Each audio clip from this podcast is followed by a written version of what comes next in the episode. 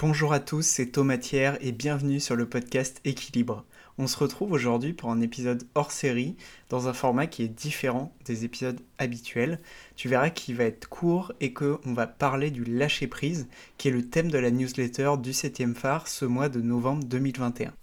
Si tu écoutes cet épisode sans être abonné à la newsletter, voici un petit rappel de ce qu'est le 7e phare. Le 7e phare, c'est un collectif d'entrepreneurs dont je fais partie et qui a pour but d'aider les indépendants à naviguer sereinement sur les flots de l'entrepreneuriat à impact positif. Si tu veux recevoir la prochaine newsletter mensuelle, le lien pour t'inscrire est dans les notes de l'épisode. Et si au contraire tu es déjà abonné, bah écoute, merci encore pour ta confiance, ça fait très plaisir. Pour celles et ceux qui ne me connaîtraient pas encore, je suis coach business et bien-être personnel pour les thérapeutes et concrètement, j'aide les thérapeutes à être présents et à communiquer de façon pertinente et efficace en ligne pour franchir un cap de chiffre d'affaires dans leur activité. Je te souhaite une très bonne écoute de l'épisode. Alors déjà, qu'est-ce que signifie le lâcher prise pour moi? Le lâcher prise, pour moi, ça signifie lâcher ses attentes initiales par rapport à un objectif ou une situation impliquant d'autres personnes ou non, que cette situation implique d'autres personnes ou non, tout en mettant en œuvre tous les moyens possibles pour que ce qu'on souhaite puisse se réaliser. Je le répète parce que c'est une phrase assez longue et il y a plein de choses dedans. Lâcher prise signifie pour moi lâcher ses attentes initiales par rapport à un objectif ou une situation impliquant d'autres personnes ou non, tout en mettant en œuvre tous les moyens possibles pour ce qu'on souhaite, pour que ce qu'on souhaite puisse se réaliser. Peut-être que cette définition-là te paraît encore un peu floue et c'est complètement normal. Euh, maintenant, je vais te partager deux situations qui m'ont personnellement appris à lâcher prise euh, à travers mes activités. Et je pense que là, ça sera beaucoup plus concret pour toi. Première situation, on se retrouve à faire un petit flashback dans le temps en septembre 2020, donc dans mon activité en tant que coach. À l'époque, je pensais que faire une école de coaching pour être certifié était vraiment ce dont j'avais besoin pour être vu comme un vrai coach, et je mets des guillemets à vrai. Euh, en gros, de ce que j'ai compris euh, maintenant, c'est que j'assumais peut-être pas ma façon de coacher, qui est donc d'avoir peu d'outils, d'accompagner avec mon intuition et mes ressentis. Je pensais qu'être certifié définissait ma valeur en tant que coach. Et à l'époque, en répondant à un mail, je pouvais dire bah, go, j'y vais, je suis la formation de cette école de coaching. Et j'ai finalement dit non et aujourd'hui, je suis super épanoui dans mon activité de coach.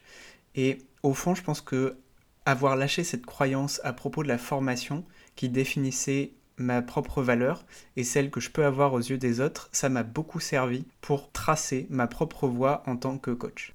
La seconde situation qui m'a appris à lâcher prise dans mes activités se déroule en janvier-février 2019 à peu près. Je me rappelle plus euh, exactement la, la, date, tu vois, donc c'est pour ça que je t'ai mis janvier-février, mais c'était en 2019. Et à l'époque, j'organisais des parcours touristiques vegan à Paris depuis plus d'un an. Donc ça faisait euh, voilà, un an que euh, j'organisais les parcours, je les guidais, je faisais la communication autour, etc. Et finalement, j'avais jamais vraiment regardé la rentabilité de mon activité. Ce qui revenait à n'avoir jamais répondu à la fameuse question est-ce que je pourrais en vivre un jour de cette activité? À cette période de janvier-février 2019, j'ai donc regardé ce que je gagnais et je me suis rendu compte que c'était impossible de continuer de cette façon et qu'en gros mon activité n'était et ne serait jamais rentable dans la forme qu'elle avait à l'époque. À partir de là, il y avait deux choix qui s'offraient à moi.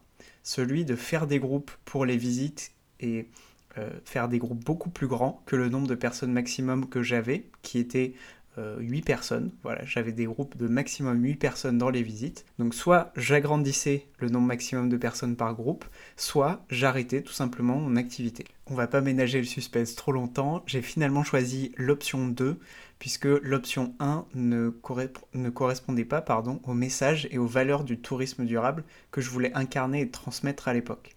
Donc cette idée d'agrandir le groupe de visite en fait ne correspondait pas du tout à ce que je voulais incarner et transmettre.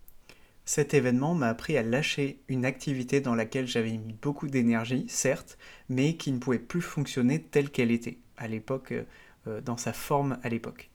Quelques semaines après, je me suis mis à réfléchir, puis à lancer une offre d'accompagnement en marketing digital pour les entreprises à impact positif. Et avec maintenant plusieurs années de recul, ce que j'ai compris, c'est qu'au fond, seule la forme de ce que je fais change, le fond reste le même.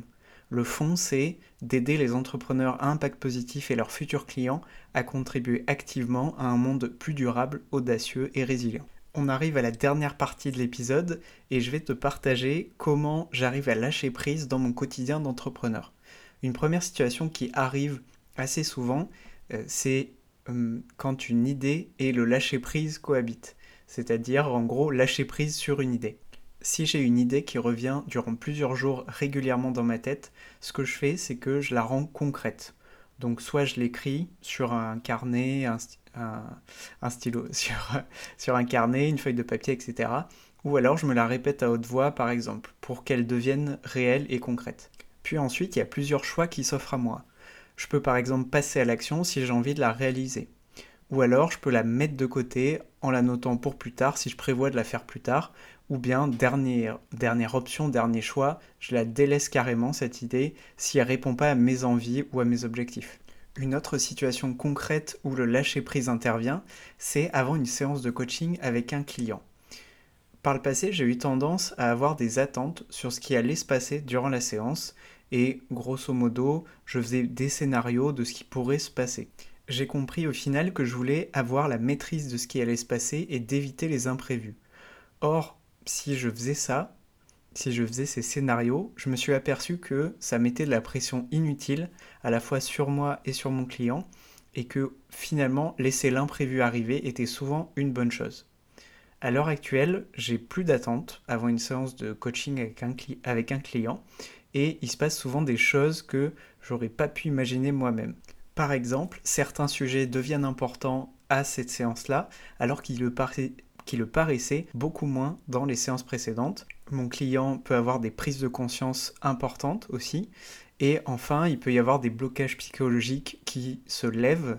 Donc euh, mon coaché lève des blocages psychologiques. Et ce sont juste trois exemples là qui me viennent quand j'ai écrit l'épisode. Mais bien sûr, il y en a beaucoup d'autres avec ces deux situations, je t'ai présenté la façon idéale dont ça se passe, mon rapport avec le lâcher-prise. Mais bien sûr que chaque jour est différent et que ça se passe évidemment pas tous les jours comme ça. De façon générale et quelle que soit la situation, j'essaye en tout cas de lâcher prise en appliquant la définition dont je t'ai parlé tout à l'heure, tu te souviens au tout début. Donc je mets en œuvre tous les moyens possibles pour que ce que je souhaite se réalise et j'essaie en tout cas au maximum, de lâcher mes attentes initiales par rapport à un objectif ou une situation qui implique d'autres personnes ou non. Parce que j'ai pas envie d'avoir de regrets par rapport à ce que j'ai pu faire ou non, puisque je contrôle seulement les moyens et pas les résultats. Si tu as en tout cas une phrase ou un concept, une idée à retenir de cet épisode, c'est que tu contrôles seulement les moyens et pas les résultats. Merci beaucoup pour ton attention. J'espère que ce que je t'ai partagé aujourd'hui t'a apporté un regard différent ou bien a fait écho à ton propre regard sur le lâcher prise et j'espère que tu as passé un bon moment tout simplement. Tu peux me retrouver sur le web via les liens dans les notes de l'épisode. Voilà, si tu es intéressé par euh, ce que je fais, euh, l'univers que je peux apporter, donc n'hésite pas à les creuser euh, par ces liens-là. Prends soin de toi et je te dis à très bientôt dans la newsletter ou pour un nouvel épisode. Salut